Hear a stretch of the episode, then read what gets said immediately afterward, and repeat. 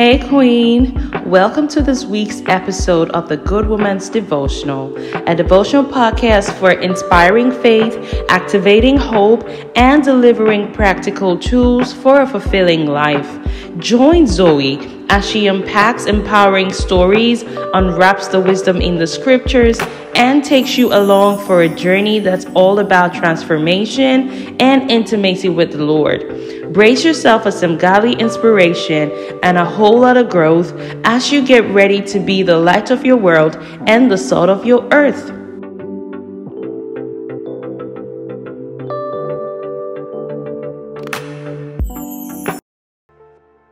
Hey, Queen, how are you feeling today?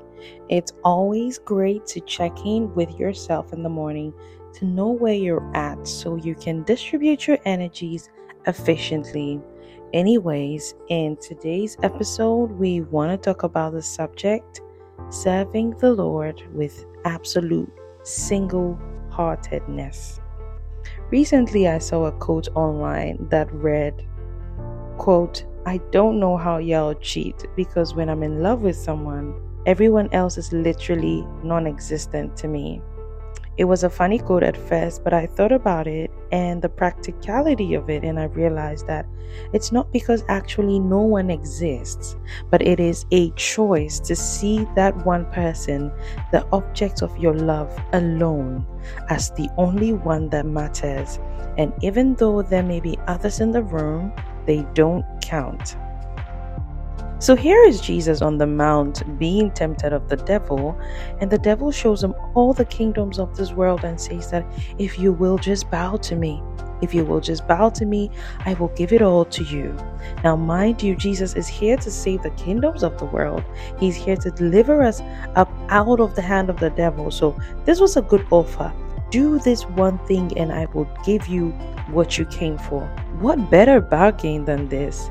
But let's hear what Jesus had to say. Jesus' refusal was curt. Beat it, Satan. He backed his rebuke with a third quotation from Deuteronomy Worship the Lord your God and only Him. Serve Him with absolute single heartedness. Matthew chapter 4, verse 10. Now, as I meditate on the scripture, so much grace is welling up in my heart because a lot of things are beginning to make sense. Have you ever been in a position where you are trying to accomplish something for God and you're offered an easy way out, which requires you to change your worship from God to something or someone else? Imagine the children, the three Hebrew boys being asked to bow to King Nebuchadnezzar and his image. We meet face to face with these kinds of trade offs that look so good. God gets what he wants, we get what we want, and everyone is happy. But no, he says, Worship the Lord your God and only him. Serve him with absolute single heartedness. Worship the Lord your God and only him. Serve Him with absolute single heartedness. Worship the Lord your God and only Him. Serve Him with absolute single heartedness. Serve Him with absolute single heartedness. Other versions say, and only Him shalt thou serve. Regardless of the situation, regardless of the promised payback, regardless of what it looks like, if whatever it is causes your worship to move from God to something or someone else, then no, that is not God. Well, let's look at the word worship in the scripture. The New Testament was written in Greek, and so the most common Greek word translated as worship is proskuneo. According to Strong's Concordance, proskuneo means to kiss, as in to kiss the hand of a superior. It is commonly associated with bowing down or lying prostrate on the ground with the idea of kissing the ground before someone. Some scholars believe the word actually is derived from the idea of a dog licking its master's hand. The idea is to show profound reverence and submission to someone. This therefore suggests that we need to have a mind that has God alone as the authority figure, the only one we submit to, to have nothing compete with God for our loyalty or submission, regardless the circumstances.